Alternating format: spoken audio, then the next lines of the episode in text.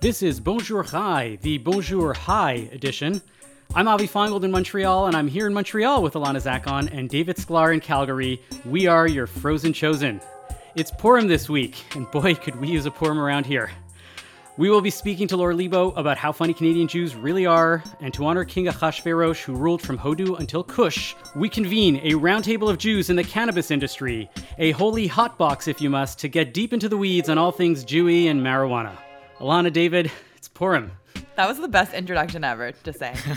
You were so excited. Come on, this is it, the, the material lends itself to to this kind How of discussion. How many hours did you spend trying to come up with all those puns? 20 minutes this morning. Come on. Okay. Like this is the nature of cannabis is that there are just millions and millions of puns waiting to be like plucked up.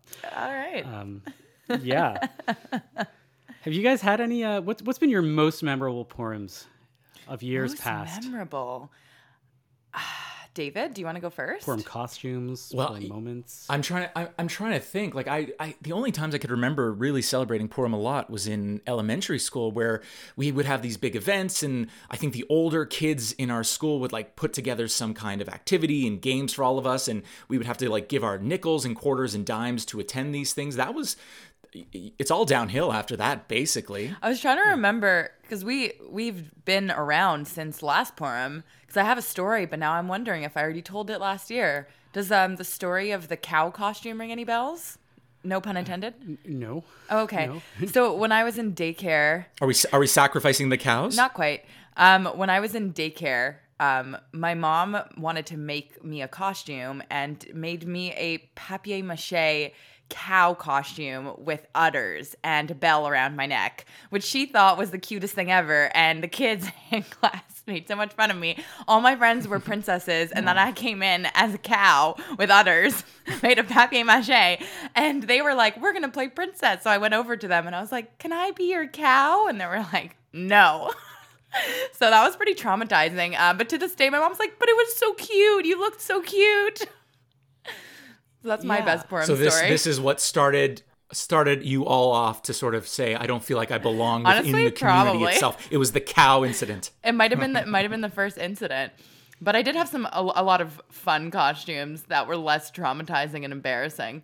Uh, over the years, my mom liked to make all of our costumes from scratch. Did you, did you uh, usually have handmade costumes, or you went on a bot like We- Halloween style? There, I think that there weren't nearly as many viable costumes back when I Mm. was a kid, and I don't have like tons of memorable right uh, costumes from years past as a kid. Mm-hmm. Um, I mean, there was a there was a year my mom made uh, from scratch the the famous Kohen Gadol costume that my, My mom made for me. did that. Um, like really like all the way through, and nobody had Yeah. done this before. There was like a big deal. Oh yeah, we're gonna dress them up. Yeah. and so there was that one, but. I think my memorable and, and to be fair, yeah, I mean kids love it. Um, my kids have been super excited for Purim. Yeah? What are they gonna- past week. what are they gonna do this um, year I think we have we have a? Princess Leia who you see for her first Purim instead of being a cow because um, her name is Kinneret, um, we actually cut out uh, one of the extra jumbo size boxes of Special K. Like with the armholes and like leg That's holes, and we were cute, like we made her into to, you know, to a special K. Um, there was a year when she was a Kinneret challah, right? Those frozen challahs and whatever. Anyways, because uh, yeah, because the year before my wife was a baker with a bun in the oven. Um, That's really funny. so you know, that was there. So so we have a Princess Leia. We have a Dorothy. Um, Oh, with for which. I made um, from scratch a pair of ruby slippers. Um, I have some Wow. cool sneakers. They are pretty. You made it. I made some ruby slippers, um, and then we have. Um, we were gonna have a, a Mirabel from from Encanto. Um, with for the youngest, and she was really excited, but we couldn't find the costume like shipped in time and whatever. Um, and then the, the bigger piece was that because I have this big brown oversized hoodie, and uh, they wanted me to dress up as Bruno. Uh, you know, by extension to this, you haven't watched Encanto. I haven't have you? seen it yet. Have I've you seen the trailer. Encanto I don't know the at all? names of the characters. like I'm getting these blank. Abby, faces. when you when when you said Mirabel, I thought they were going as the now defunct airport in north of As the, Montreal. as the airport, I tried to say, if you want, I can paint some black lines on you and put some little toy planes on. And she didn't even get it. And like adults think this is funny, but nope. Um, have you seen Have you seen Encanto, David? no, no, I haven't. Oh God, I thought I've heard would- it's really yeah. good. No, no, it's on my radar. Okay, I just good. haven't had a chance. All yet. right. Well, we'll leave the Encanto talk to another time. Um, so that's like that's where the costume. Like this morning, like she was like, "Oh, okay, can you like because Vanahafachu, right? They're big in this like whole like Purim is supposed to be topsy turvy and stuff. Um, and so she gets in the car. She's like, "Oh, are you going to talk about that? Like maybe for for on like the podcast today, instead of calling yourselves the Frozen Chosen, you should have it the reverse, and you should like call yourselves as like the melted last on the list. The melted last on the list. Ah, I right see. and like took that, was like i was like oh yeah okay I, I get this whole like we are talking about humor and fun but whatever um all my memorable purims were really like as a college student university Hmm. and beyond um you know there was we used to have these memorable hillel purim parties which were like like open bar twenty dollars and everybody crammed into a tiny like club and went nuts and had an insane amount of fun. Um, there was a memorable year where I dressed up as a goth. Oh, um, are I there goth. There are photos? photos. Um, we will uh, maybe we'll share those another time. Uh, and uh, a Or friend of mine. time. This is actually very appropriate to this week's uh, discussion. Uh, uh, a friend of mine who was in the band, who uh, shall not be named, um, but is a uh, member of the community, uh, was in the band, and uh, nobody had told him that the plate of brownies that somebody had passed along to the band um, were um, spiked. were so to spiked, speak? so to speak, and he um, and he had been hungry because he had been fasting all day because the fast of Esther is the day before, and he ate the whole like the whole tray or something like that.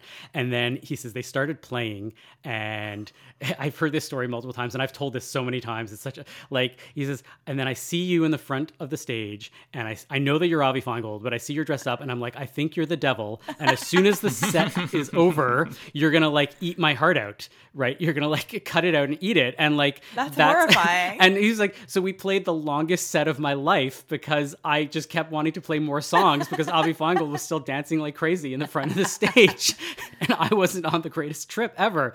Um, so you know, those were the kinds of Purims that we um, we used to have. We used to have these pretty much uh, off the. I, there were Purim costumes. I I went used to go very heavy on the makeup. Like Yeah. I had friends that were in the makeup industry, and so they would dress me up. And this is before things were um, acceptable. I do absolutely regret. I would never do this again.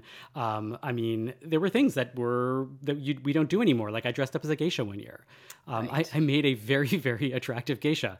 Um, Again, we need pics, but at Um, this point, maybe you don't want to get canceled by the world. yeah, and you know there was stuff like that. But um, like I said, I I. I regret it. I, I openly regretted this happened 25 years ago when Yeah. it was a lot more acceptable Yeah. and um, uh, you know it wasn't blackface. I don't know if that's Well, I was gonna go- say that. I mean, good or not. You weren't you weren't pulling a Justin Trudeau. No, you know what? I, Yeah. I don't I don't know if it was my best Purim itself. It was my most drunkenness Purim. It was in Jerusalem. I was living there at the time, and I when in Rome, right? You just drink to your heart's content. And I remember being plastered. I woke up the next day. I needed a full day to recover after the Purim events because because they go hard and they go crazy in Jerusalem for this. What does it look like? Like what? What was the vibe? Everybody was out. Everyone was out. Secular, Orthodox Jew, everybody was drinking. The streets were littered. It was it was such a fun, fun party. Like the whole city took part and in the revelry. It was it was a wonderful um, twelve hours of inebriation. there you go. Okay, you guys ready for Goth Avi? Yes. Oh wow, you pulled that up. Yes. Whoa, that doesn't. That looks very realistic. I'd buy that you were like an, a music artist or something. Yeah, that's very good. Yeah. How old are you there? Uh, probably 21, 22. 21. Uh, for those who can't there. see the picture, Avi's making like a sultry, kind of like album cover goth face. And, and this is the one that will never get published. Right, right there. Oh wow. right? Um, right. This is what happens when you're friends with drag queens. You get um, makeup like that. Yeah, uh, that's I all can to be see said. that. David, do you want to? You have a reaction? To Um, no. It's a good it's a good thing we our our listeners cannot see what what Avi is showing us right now. There we go. On that note, um, Purim is upon us, uh, but Passover is uh, not too far behind. Alana, Yeah. we have an event that we're doing together. We do have an event we're doing together, and I would love it if I, we could meet some of you, and you can also get something out of it too. We're doing a Passover boot camp. So on March 23rd, it's going to be an interactive uh, 90 minute session that Avi is going to host with the Moishe House that I'm living at in Toronto. And you can learn about how to host your own Seder. Um, what other things can you learn about? Well, it's going to be basically like how to. It's more of a Seder boot camp than a Passover boot camp in general, but it basically like if you've never led a Seder before, um, from the practical you know cooking and preparing side to the how to you know pick a haggadah that people will be comfortable with and how to pick parts of the haggadah that you want to focus on and other ones that you may want to skim over um, and just really get into how um, a seder gets planned and executed in a meaningful and pain-free relatively pain-free way um, i've been doing these for years and i'm so excited to be doing this with moishe house um, and uh, come learn how to lead a seder David, are you gonna come? You should come. I'm going to try. I know I uh, I have a bit of work right before that. I'm going to. I might make the, Ah. the, tail, the tail end of it. So if I can come like right for Chad Gadya, I'll be happy. We're not doing the Seder. We're learning about it. You didn't hear anything that he just said, did you? I heard everything, and if you're learn and if you're teaching a seder, you have to teach Chad Gadya and the other songs at the end. I don't it's not a singing workshop, but we'll take in your notes for consideration. That's the most important part of the seder. I agree, but that's irrelevant to this event. Anyhow, we will post a link in the show notes. Uh, maybe you'll meet David. Maybe you'll meet him for a few minutes. Maybe he'll be dressed as a goat. Who knows? Do we have a papier mache goat that we can give for uh, David? Because then we will do the That would be Chad great. absolutely. Uh, go go goat Here we go. for for David and his uh, recreational therapy uh, clients. Uh, anyways, Passover boot camp. Yeah, I'm excited.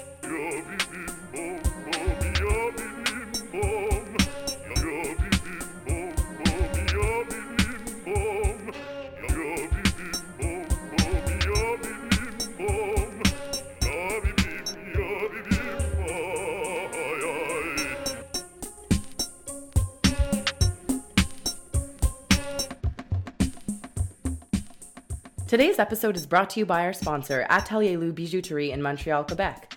Atelier Lou specializes in watches and custom designed jewelry along with a curated selection of designer jewelry. Visit us online or in person, and Eric Goldberg will help make your jewelry dreams come true.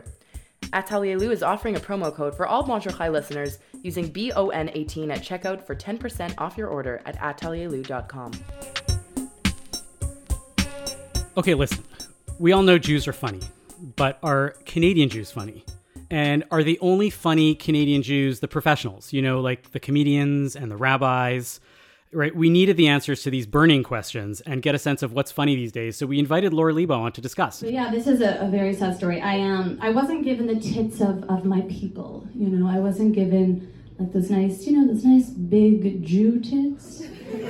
You guys know these big old big Jew tits, purely functional. You know those tits, giant, nothing sexual about them. Just meant to like feed a Polish village. Shtetl titties. You know these? I didn't, you know, my mom got them, my sister, my bubby, like everybody except me. I, it's- because I didn't have a, a bat mitzvah. And so God punished me. For those of you that don't know, a bat mitzvah is a Jewish ceremony uh, where you become a woman in the eyes of God uh, and some of your uncles. And um, just some, just some. And I didn't have it. So, you know, when God was like going around doling out Jew tits to everybody, uh, he passed over my house, and uh, I got stuck with these little Hitler tits. And that is the story of Passover. Uh, Laura's a comedian and a host of several podcasts on the CJN network, including A Few of My Favorite Jews and Won't You Be My Rabbi, um, which uh, had as its guest one of my favorite Jews, um, my wife, Rachel Kohl, Rabbi Rachel Kohl Feingold. Laura, happy Purim and welcome to Bonjour Chai. Happy Purim and thank you for having me. I love that you included rabbis. You're like, but is it only the Well, comedi- duh, because the ev- nobody thinks rabbis and are the funny. rabbis? Well, I guess rabbis are professional Jews. Is that how you'd qualify them? Yeah, I just that's thi- what I think of them. Yeah, but I was just saying that, like, I think that rabbis always think that they are funny, and they, I'll be the first one to admit, as a rabbi, they rarely are. Um, um, the, the worst thing are the rabbis that actually try to do the stand up bits for, like, Oh, for, like, that's the you know, oh, yeah, I'm going to do my five minute bit this time. I'm going to do it as a fundraiser at the annual, Oh. like, gala or something. But you know what? That is so Jewish that like if you have any access to a stage, aka a platform that's slightly higher than other people, you're gonna make it count and you're gonna try material. That's so true. I mean, that's why I started Bonjour Chai. Needed an outlet. Just as a way for you to try out your comedy routines. yeah, yeah, yeah. No. Well, then, you know what? I want to know. I want to launch right into it. And Laura, I want to know. You know, we always have this tradition, this Jewish stick shtick humor, you know, which has been here for so long. But does it still resonate today with contemporary audiences? Like, is Jewish what does Jewish humor look like today? That is a great question. I mean, if Jewish humor is uh, what do Jewish comedians generally talk about and and what resonates with audiences, Jewish and otherwise, it's certainly lost some of its um like truly old school Borscht Belt Jewish uh, vibe. Um, a lot of Jewish comics I know, they'll talk about uh, they'll talk about being Jewish, they'll make Jewish jokes, but the style is a lot more like sort of subdued and alternative.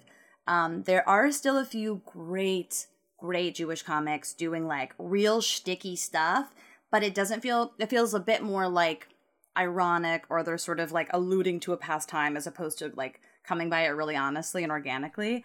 Um, Like they're making fun of their grandparents. Kind of like they're making fun of their grandparents, or like even if they're doing it earnestly, you're like, how how could you possibly sound like that? Like, what shtetl did you just travel from that you really like organically sound like that? I, I think it works, but it's it's certainly rare. Who are some of your favorite local or Canadian Jewish comics? Ooh, that's a great question. Um, I would say local slash from Canada. Um, Sophie Buttle, Nick Nemiroff, um, Robbie Hoffman. I think is actually originally from the states and then came here and then went back. But uh, they're all one. very lost another one. That's the thing. Uh, it's it's a bummer to be a comedian in Canada. Uh, that that is the Canadian uh, comedian ideal. Didn't Elon Gold get his big start at Just for Laughs? A lot, of, a lot of Jewish comedians get their start at Just for Laughs. No, in Yeah. Montreal, like Elon Gold and all the other. Yeah, they get their started just for laughs, but in a way where it's like uh, once you get just for laughs, then you can move to the states. You know, Yeah. Are there famous non-Jews that do Jewish humor that you know of that's actually funny, either Canadian or not? ooh, are there non-Jews that do Jewish humor that is actually funny? I f- feel really uncomfortable when non-Jews do like Jewish jokes in their sets. I'm like, why are you? No, like this is not your property. Don't but, talk like, about absolutely. it. Sugar, Sugar Sammy does like stuff about the Jews in Montreal, and like I think that he does it in a respectful, tasteful way because he has a lot of friends that are Jewish. What do you think, Laura? I mean, I'm uh, the first thing that popped into my head when you asked that is I know a comedian. She's really funny. I won't name her. Um, she had a Jewish boyfriend. He's alive. They just broke up. Um, and she did some jokes about him that were like just on the line. She's really funny, and so it It's funny works. because to her family, to his family, she was dead right when they started dating. that's But, they had um, a full shiva. Yeah, yeah, yeah. there you go. That's very. We'll give you one rabbi comedy point. Sure. Do you want to keep Um, score yeah, go or on. should I?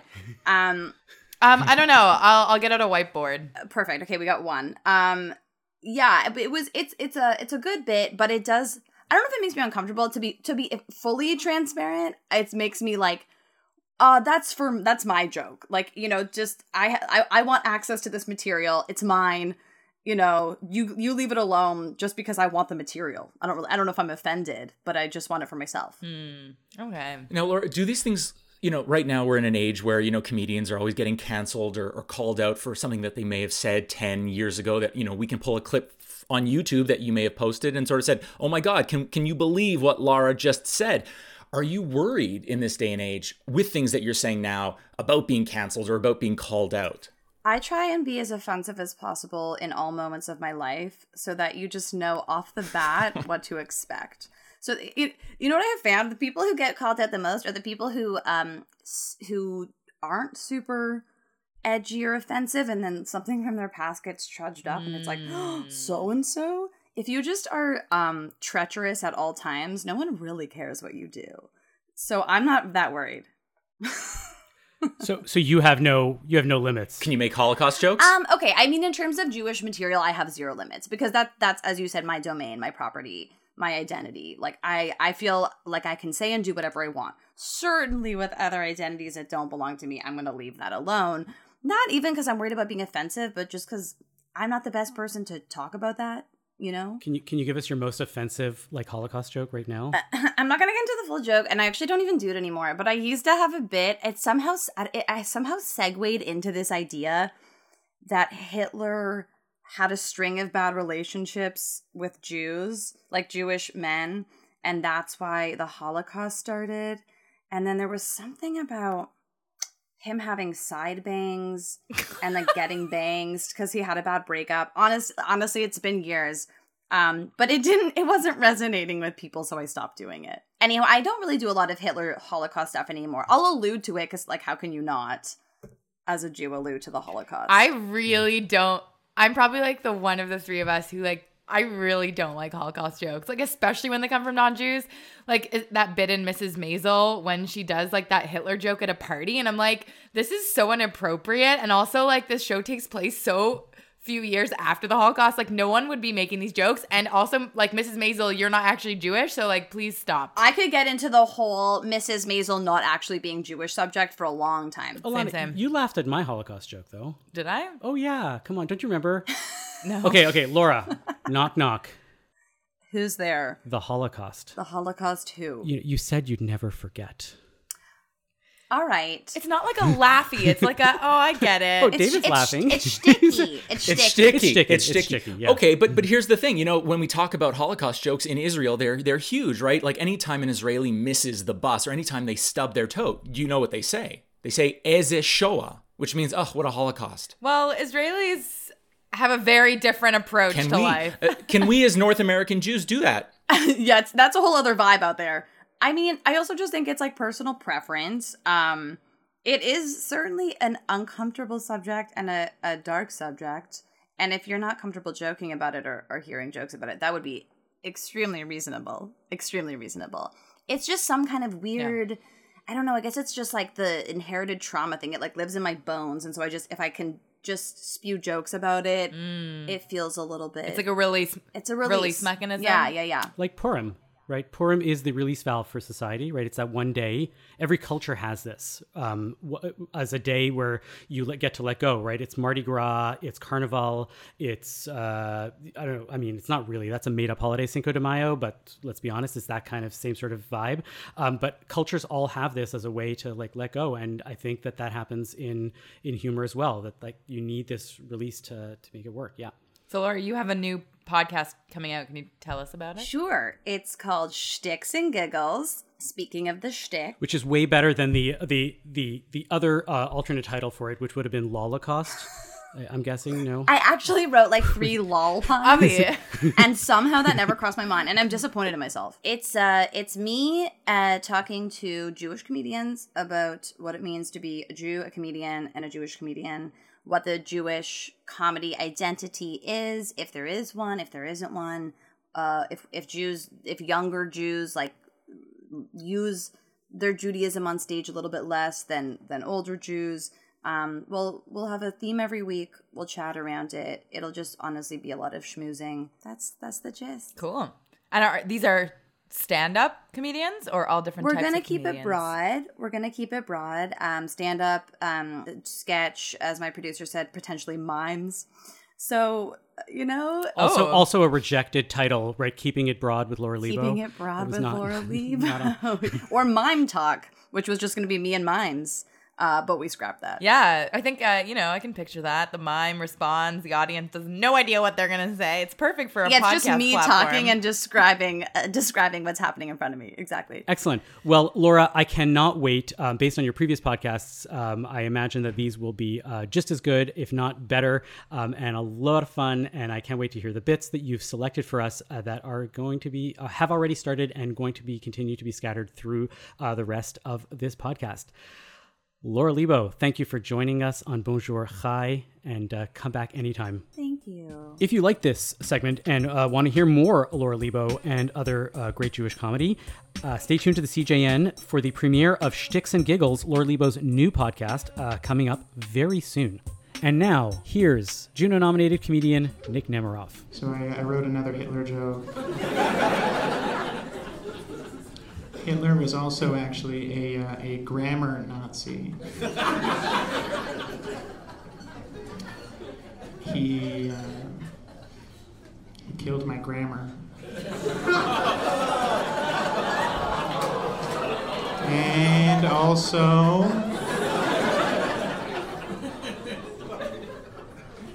my grandpa.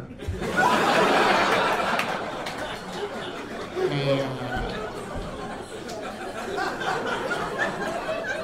I will say, I will say that joke feels dis- disrespectful. But I know, I know, if my grandparents could see the smile on your guys' faces right now, they would do it all over again.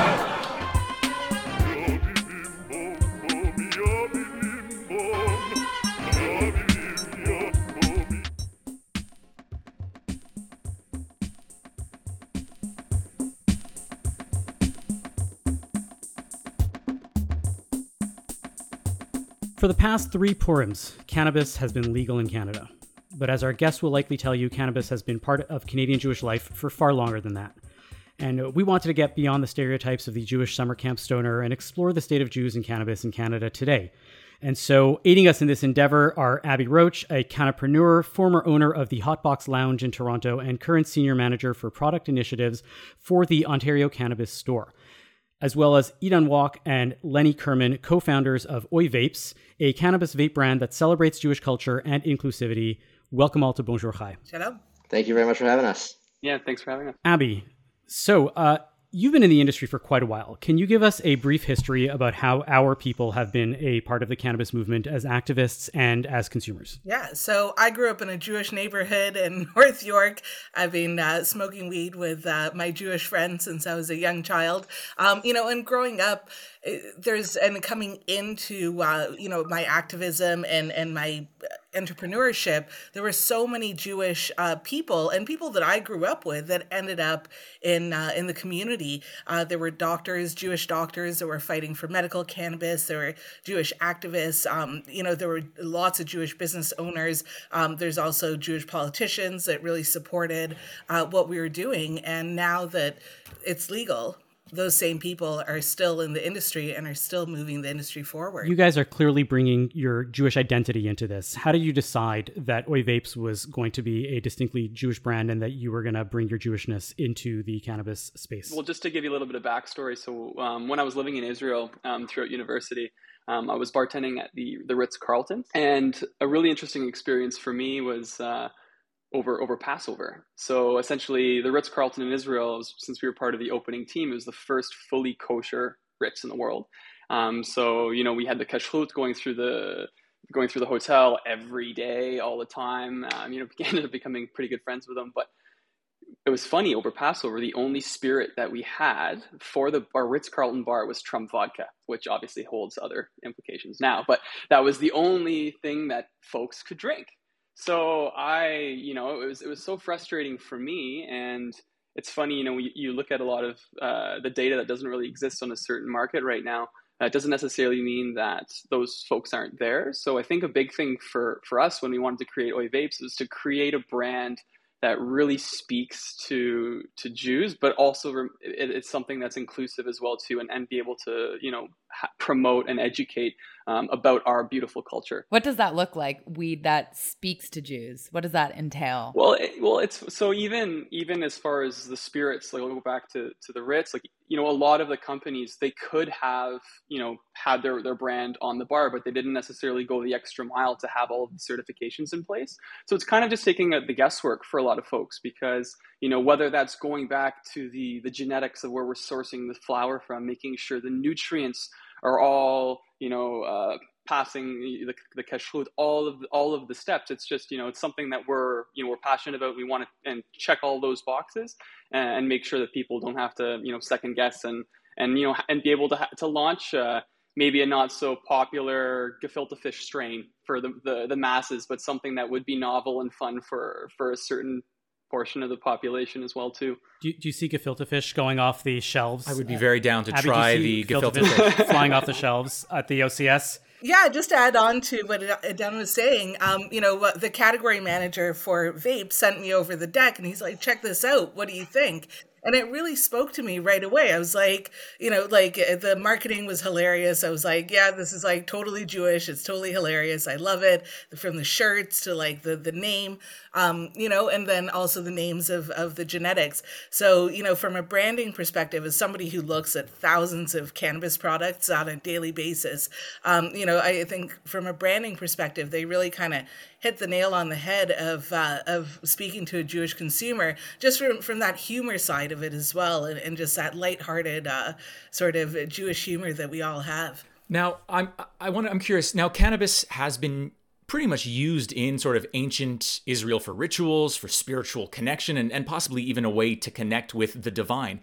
Have any of you found that marijuana aids you in finding any kind of deeper connection to your Jewish values at all? Uh, for for me, it's not so much about you know connecting to my Jewish values, but it certainly allows me to to have a different perspective of things uh, in the world, which which I think is itself uh, somewhat Jewish. You know, we're always talking about you know it, it's always it's one of the key tenets towards at least how I see Judaism when I was going to school was always about how we need to look at other people's perspectives of how they see us, you know, how we see the world and what have you. And I think that that was part of that creation of the brand aspect is that we recognize that the Jewish community is so well represented in the licensed producer and Canadian cannabis network at a corporate level.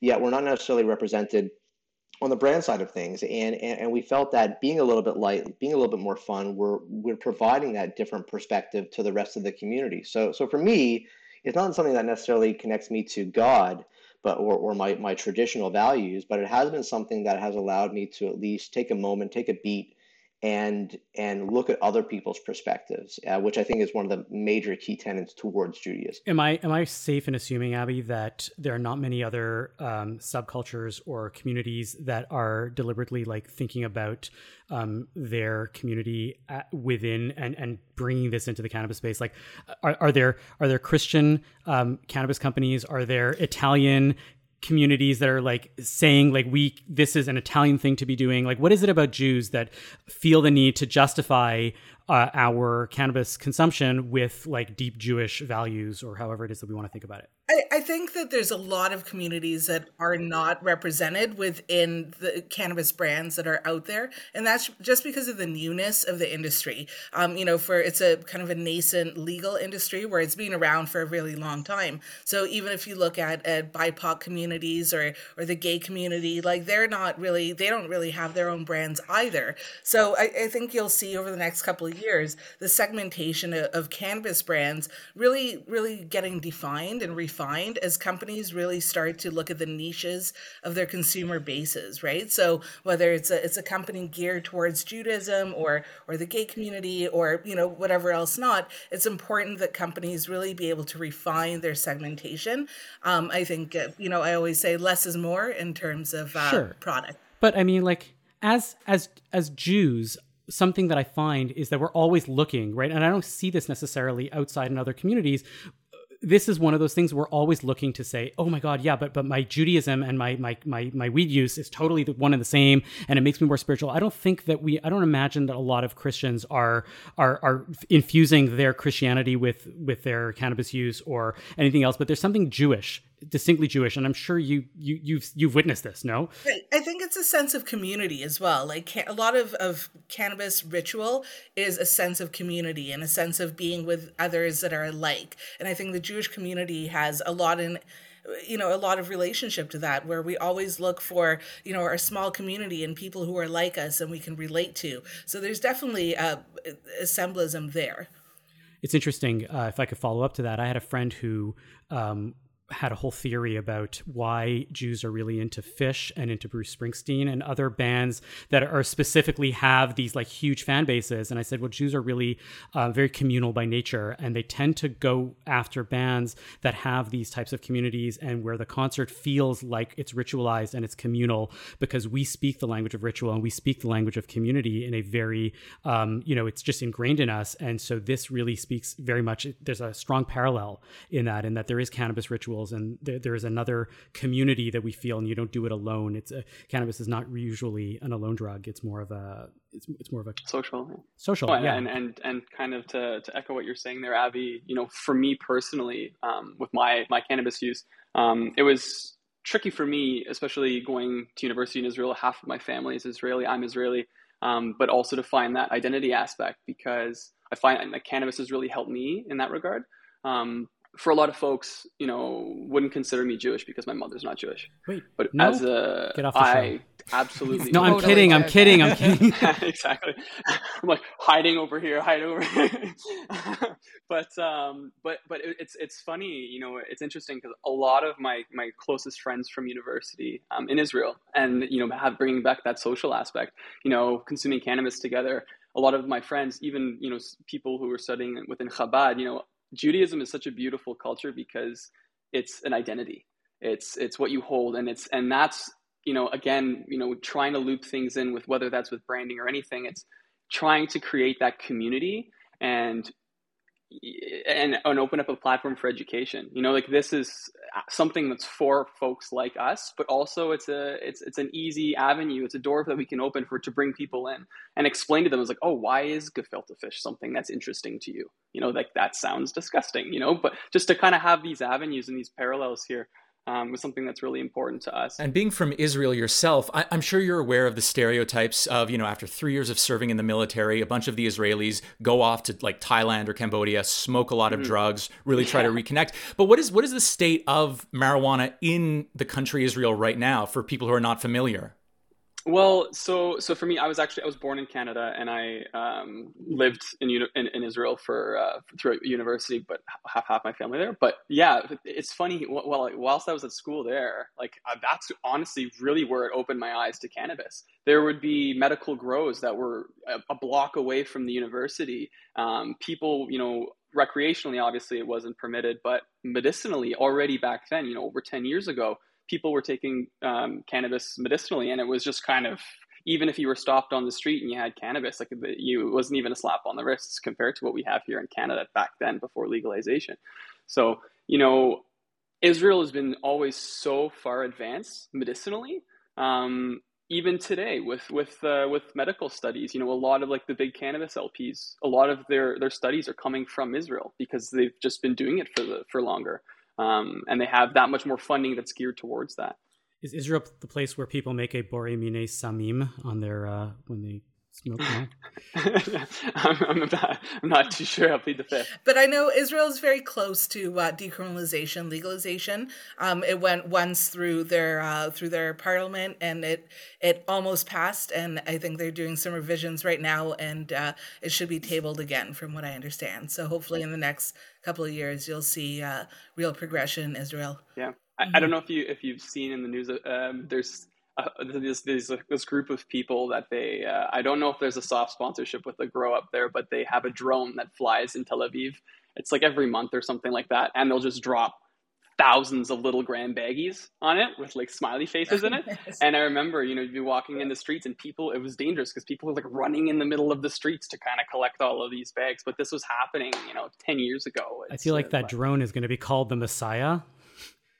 The yeah, exactly. Messiah has arrived from classic cannabis activism. so I'm getting yeah. the impression that it's more widely accepted, I guess, to be using cannabis in Israel. Is that right? I, I, yeah? I found it there. Yeah, I mean, um, especially you know, w- whilst uh, in university, I thought it was even just talking to my family there and, and, friends and uncles and aunts. You know, it was something that's been very normalized well before it was in Canada. Right. And so what's been your experience like comparing Canada to Israel? And this could be a question for Abby too cuz I you're you grew up in Israel too, right? Yeah, so what do you find there. the relation Yeah, the the relationship in the Jewish community between Jews and and cannabis. How is it different over in Canada?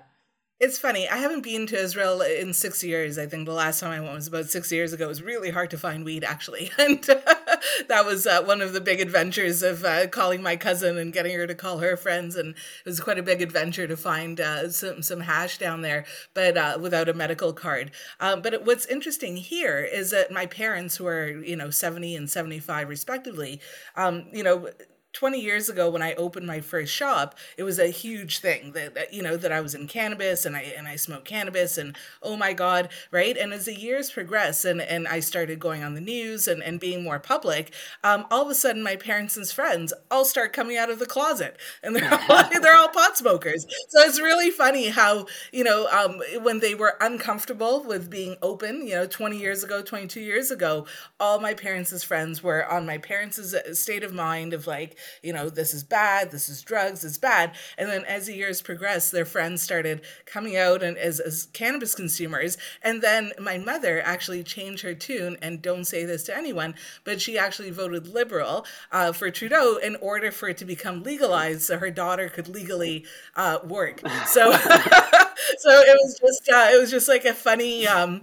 a funny evolution. And I always said when I was an activist, it's like you know it, it, the twenty five percent of Can- Canadians that consume cannabis voting for cannabis legalization is is not a big thing. But when it's the rest of society, the people who don't consume, when they change their vote and start to agree, that's when the laws will progress. And now look at us three years later.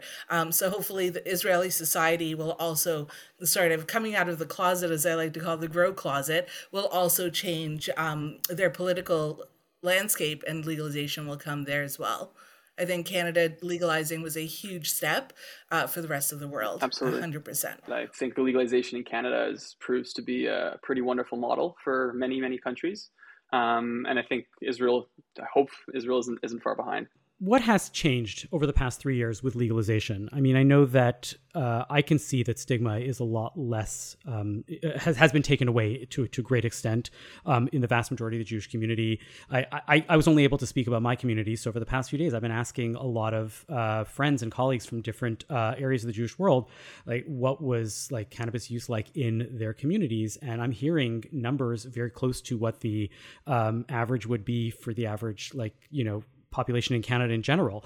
Um, somebody told me, yeah, you go to that synagogue, 20% of this of the people there are smoking. And and I said, but how many of them are talking about it? And he's like, you know, maybe, maybe 1% of that 20% are actually open and willing to talk about the fact that this is what they do um, and that it's just part of their lives. And he says, but there's so many more people that will go out and buy it and just use it and have a, a close circle of friends that they'll do it with or just with their partner or whatever it is. And um, and I found that interesting that within the Orthodox community, there's still a lot of stigma attached um, to it. Um, and with me maybe within the larger Jewish community. Um, although I, am hearing on the other side that you know you go to the progressive, really left spiritual communities, um, and there's much more cannabis use than even alcohol use.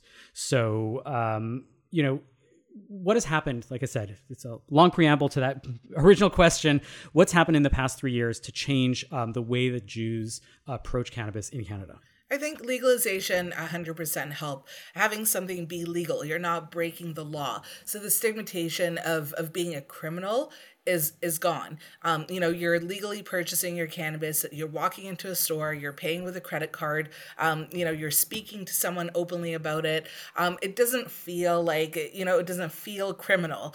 Um, and when you talk to somebody and they, you know, if if they have a stigma about it, it's kind of their problem right now because what you're doing is 100% legal. So it's not really uh, you're at fault for doing uh, what you enjoy. It's someone else's uh, problem that they are disagreeable with it.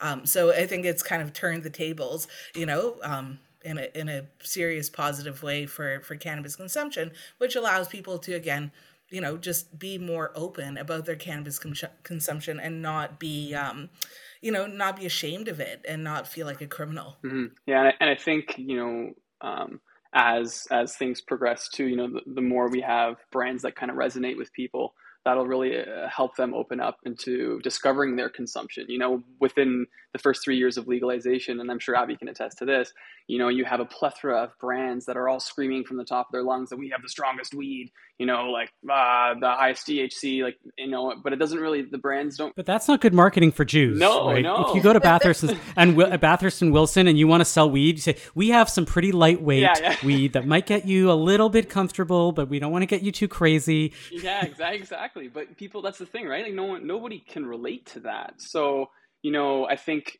and it's kind of like with every industry, you know, it's the same thing with alcohol. Everything kind of needs to go that more boutique, tailored approach to who are you actually trying to appeal to? Because, and that's a, a common issue with all of these big companies. When you try to appeal to everybody, you appeal to nobody. So if you take the approach of you know having that target market, and you know if you know, and that's what we're trying to do with all the brands that we launch is you know do one thing and do it really well and stand behind that. You know, I don't want to go into a sushi restaurant and buy a pizza. Like that's just not you know I don't think or, that's or pro- a pizza shop and buy yeah, sushi, exactly. which happens clearly- at every single kosher Yeah. restaurant. I was gonna say you've clearly never been to any kosher Yeah, yeah, yeah, restaurant, yeah. dear. but, yeah. but you know we're really trying to to create a, a platform for people to ask those questions so you know it- and, and and show them that it is okay to smoke or to bring a vape to shabbat and ask safta hey you want to like try this it's okay it's legal and have something for them that you know take out I was totally thinking about this. you know, we have this we have this conversation in the in the in the uh, CJN like channels of like talking like within the, and and I always want to talk about how oh the, the bonjour chai is you know it's not your bubby's CJN right? As in like you know we want to be younger and like show that we're and it's bad branding to say not your bubby's this or whatever but like there should be weed for your bubby. Like you know that's light that's like nice a good entry level like cannabis right? Weed for your bubby. A lot of a lot of uh, the senior population really gravitates towards uh, like CBD oils and capsules, Right. and things that they're more comfortable with in terms of consumption. Um, you know that, which is why edibles are seem you know, when people are again. There's a big stigma about about how you consume as well. Smoking is bad. Edibles are good. Capsules are good. Oils are good because it's like medicine and food we do every day, but smoking is bad. So uh, there's a lot of stigma there that we have to break down as well. But the senior population really seems to gravitate uh, towards you know your CBD oils and and then they gradually add a little bit of THC because again there's stigma about THC, whereas THC is bad because it gives you euphoria and CBD is good because it doesn't, which is totally false. You always need a little bit of THC with your CBD, but that's a different conversation. um, but there's a lot of stigma within cannabis itself um, that was created by regulations almost um, and not being able to discuss openly. So again i think once we we continue down the road of legalization and and we can explain to people how cannabis works with your endocannabinoid system and on and on um, all those stig- stigmas will start to break down. But the senior population definitely seems more comfortable with with what is um, a daily thing that they would usually do, like eat, drink, take a pill, pop an oil. Yeah. I, I, I mean, I can only speak for myself. I don't know if David, you want to jump in or Alana, but uh, I, I'm only going to speak for myself. But I, I know that I never really smoked anything, cigarettes or anything else, and so it was hard for me to start if I was going to have cannabis as as something to smoke. And so it wasn't so much the stigma as much as it was, you know, you know, 40 is not the time to start smoking and like getting into like you know, you know, Yeah. smoking lungs and whatever. Uh, so so I gravitated naturally towards oils and, and and other things like that. There are no edibles in Quebec, uh, as you may or may not know, um, s- unless you make them yourself. And uh, so that is you know where it's not so much always stigma attached, but it's you know why start that Yeah. when there's so many other options available um, in that way. Absolutely. That's why in Alberta, we have the Alberta advantage where edibles are totally legal and you can just go down to your private cannabis store anywhere you want. And that's what I've personally found is that I've never really, I've, I've smoked marijuana in my past, but I've really enjoyed the edibles right now where, um, I, it's even what my doctor recommended. My doctor, uh, I had a liver transplant. My doctor was saying, you know, avoid smoking it, avoid the inhalation, but if you want, consume the edibles itself. And I've had a very enjoyable time on that kind of path. Yeah, that's true. And there's so much great innovation happening in market right now. Vapes, you know, the innovations in vapes.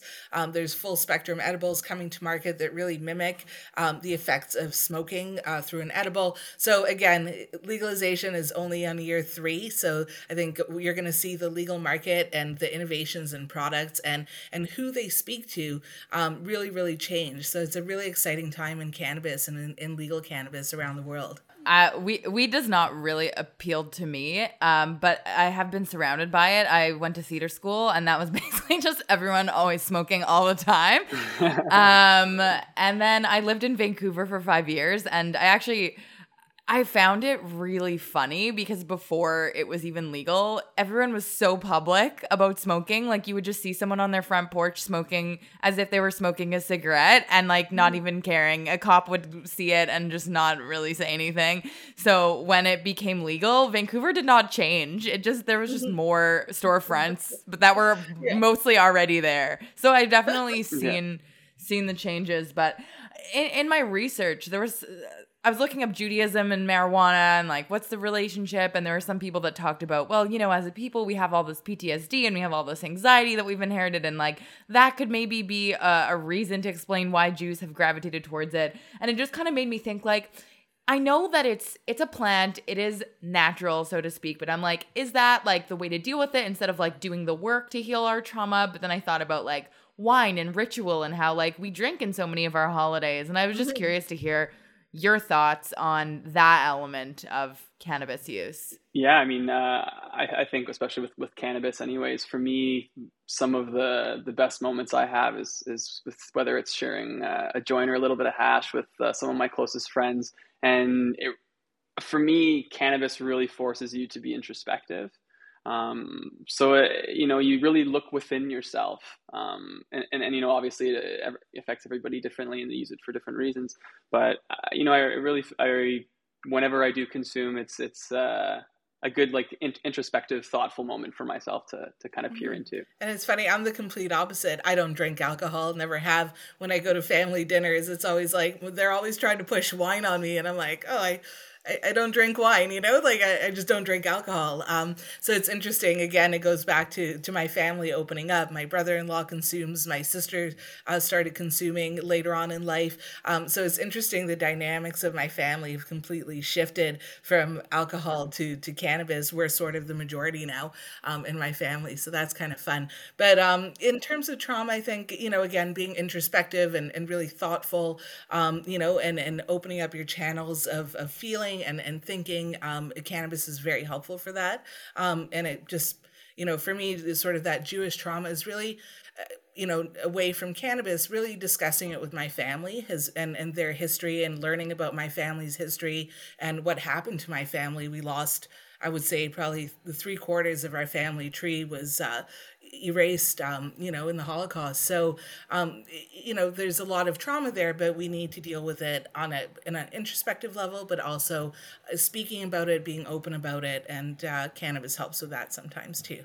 One of the big motivators for me is uh, like my my father is uh, you know the most giving person I've ever met. You know, like everyone would always come. I feel like every, all my friends in high school would always come over to my house to hang out with Ori. Like that was just the thing because my dad would always cook and give people stuff. Um, and you know, he has a lot of clients. Like he works in construction, and he has a lot of clients, and he would always grow his plants in the backyard and start making you know his own little oils and cookies and stuff before even before legalization you know and and just having that you know bringing the whole atmosphere of of giving and thoughtfulness and just kind of you know so he opened up so many people to be like oh wow you know you're in pain like don't go off on these prescription drugs like try this instead you know maybe, you know because he really does truly care about all these people.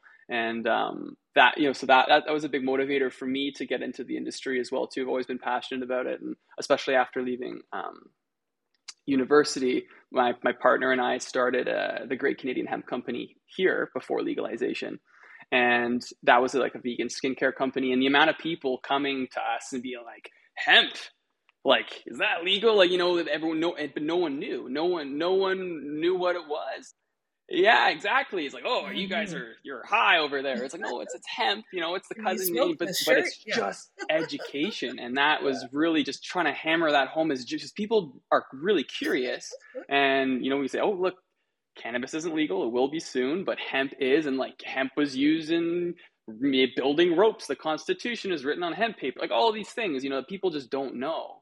Um, so it all really, you know, boiling down to that having a platform for education and you know just just seeing how giving like my dad was growing up with stuff like that and and and allowing us to ask questions both my parents giving us a platform to ask questions you know really made um, my transition into trying things at a young age very very easy because we have that trust and i think that is kind of a an inherent uh, you know aspect to to to Judaism as well too. You know, being able to openly converse and, and bring those people together.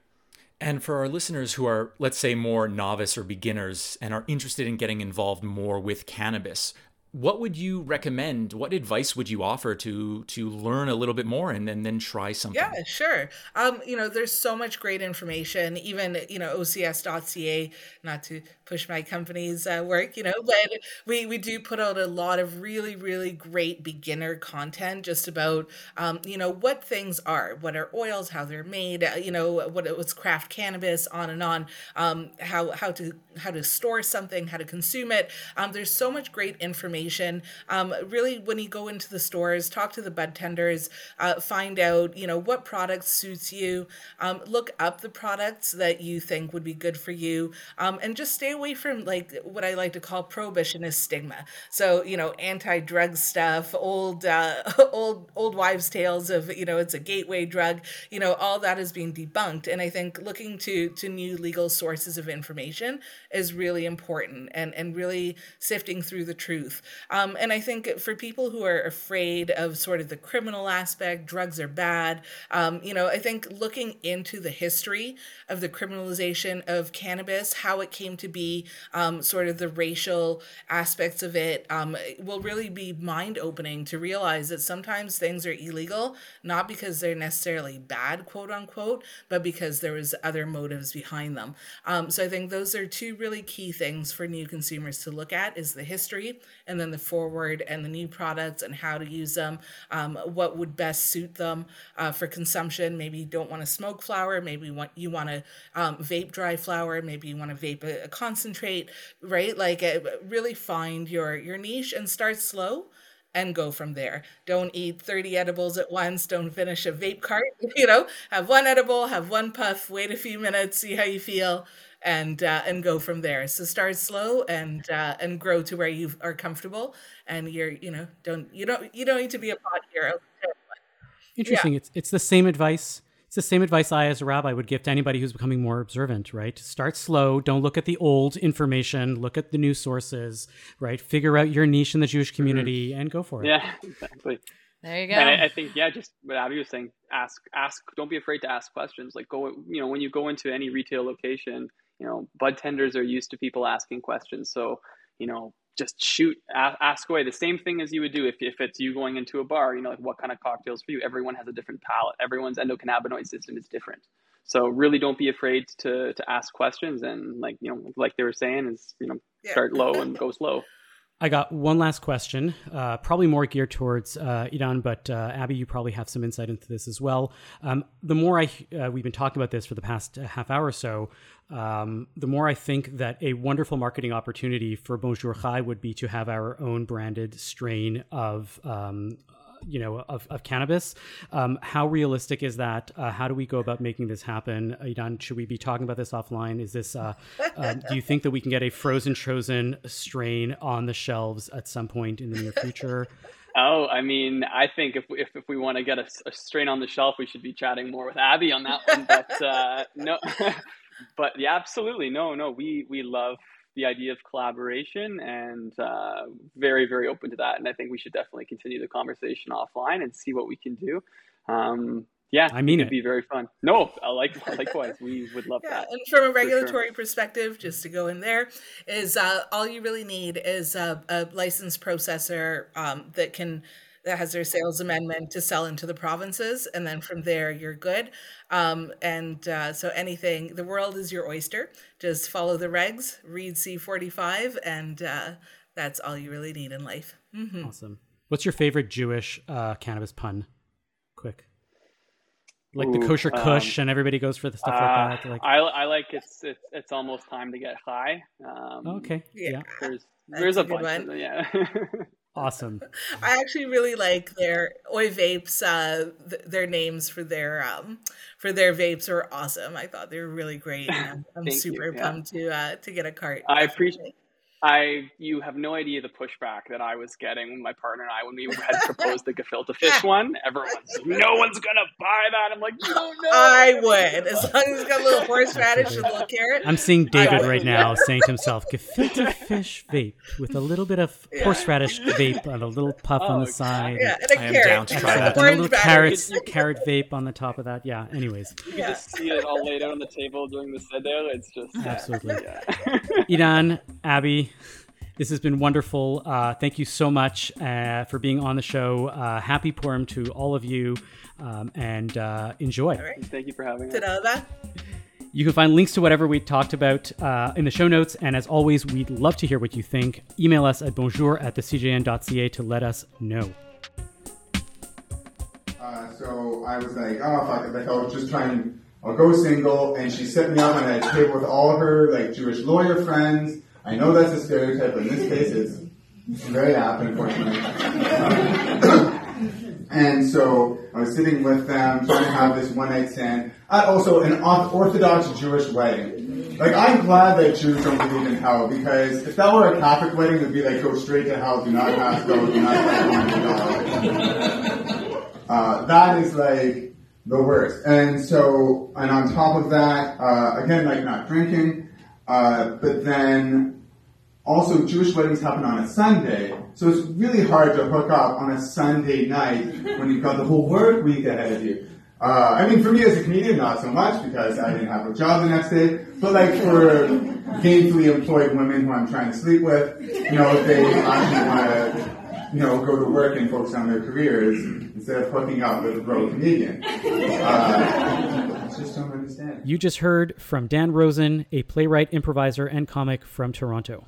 Our word of wisdom this week comes from Rabbi Mark Fishman of Congregation Beth Tikva in Montreal, Quebec. He recorded this from the airport in Warsaw, Poland, where he and several other rabbis went to aid refugees leaving Ukraine. To hear the full interview, listen to our sister podcast and visit their page at thecjn.ca slash daily. something which is so powerfully if i can just if i can just add something which is so powerfully um, a, a footnote to that comment is really the jewish principle found in the torah of not hating an egyptian. If there would be any nation that the jewish people would naturally harbor resentment and animosity towards it would be the egyptians. And the reason given because you were strangers in the land of egypt. Notwithstanding the brutality that we suffered at their hands, we were residents in their land. And I am struck by the fact that, yes, the brutality, and sometimes murderously so, that the Jewish community has suffered in Ukraine and in Poland. And yet it is the Jewish people, whether represented by on the ground aid organizations or extensions of Israeli NGOs, it is an incredible irony that can give hope in this darkness that it is us who have suffered so much persecution who are at the forefront of giving help and assistance. And now it's time the show where we list our nachas of the week, the things that make us uh, feel good about being uh, Jewish and uh, and or Canadian uh, this past week. David, what's been your nachas? Okay, are you familiar at all with Roots Metal, you two? Yeah, I follow that account on Instagram. Roots Metal. No, I'm not. Roots Metal. She's pretty big on the gram. She posts like a lot of helpful information regarding Jewish life, Jewish politics. She posts a lot. She's been posting a lot about Ukraine and Jewish history and like very easy to follow captions. She's pretty wonderful. She put together uh, this compilation of fairy tales called The Witches of Eshkazoo and Other Jewish Fairy Tales. It's a very short read. I finished it in like one bath time sitting. You know, some of the, some of the fairy tales are from like that we'll be familiar with, like the Golem and others that you may have heard of. She also makes jewelry too. Follow her on Instagram. But basically, I just want to shout out my nachas to her fairy tales, her book of The Witches of Eshkazoo. Cool. It was really wonderful to hear some stories that I had never heard before. Fun. Yeah, Very cool. Very cool. Ilana, what's your nachas? Um, my nachas goes to my future sister-in-law, Hannah Sroor, who just started a new book review column at the CJN. So now uh, CJN is running in the fam. Uh, she put out her first article uh, where she reviewed All the Shining People by Kathy Friedman and I Am My Beloveds by Jonathan Papernick. And uh, word on the street is that she's been already getting unsolicited re- requests for book reviews. So it seems like What it's a hit. When you start doing book reviews, you start getting galleys and just they start stacking up.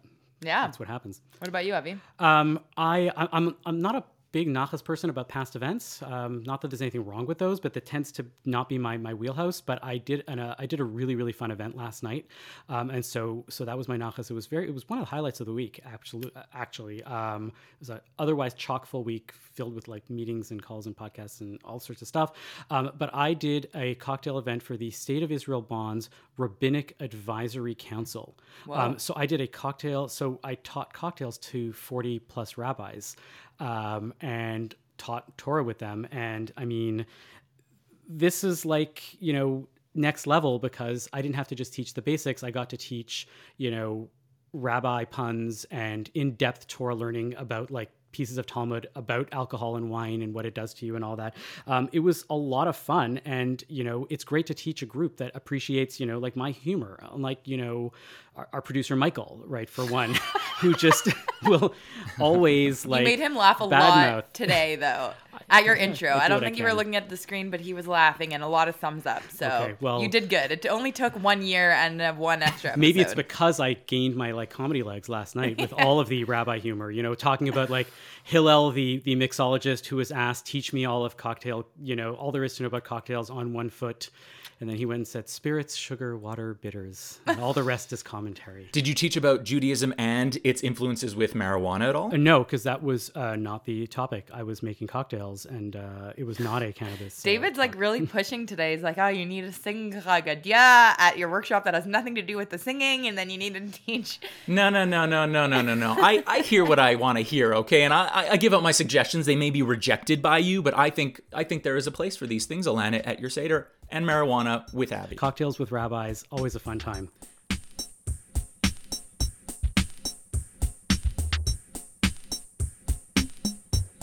Thank you for listening to Bonjour Chai for the week ending March 12th, Shabbat Vayikra and Shabbat Zachor. Our producer is Michael Freeman, who, by the way, is also a stand up comedian in his own right and has promised us a bit at the end of the credits.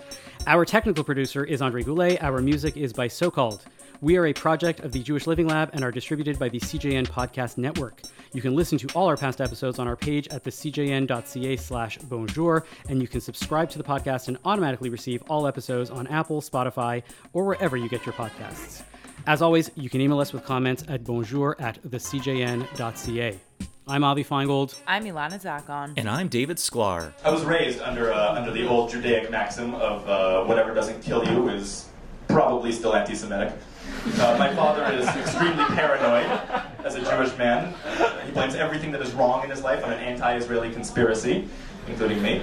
We went to see Don't Mess with the Zohan last summer. The projector broke down. He started screaming about Arabs. Sent me to a, my parents sent me to a strictly Zionist elementary school where if you so much as mention Christianity, they make you sit inside during recess and listen to klezmer folk music for half an hour. I, uh, I hated everything about that school. The teachers were the absolute worst. There was one teacher who taught history and phys ed, like combining the two. So in gym class, he made us build pyramids and chant.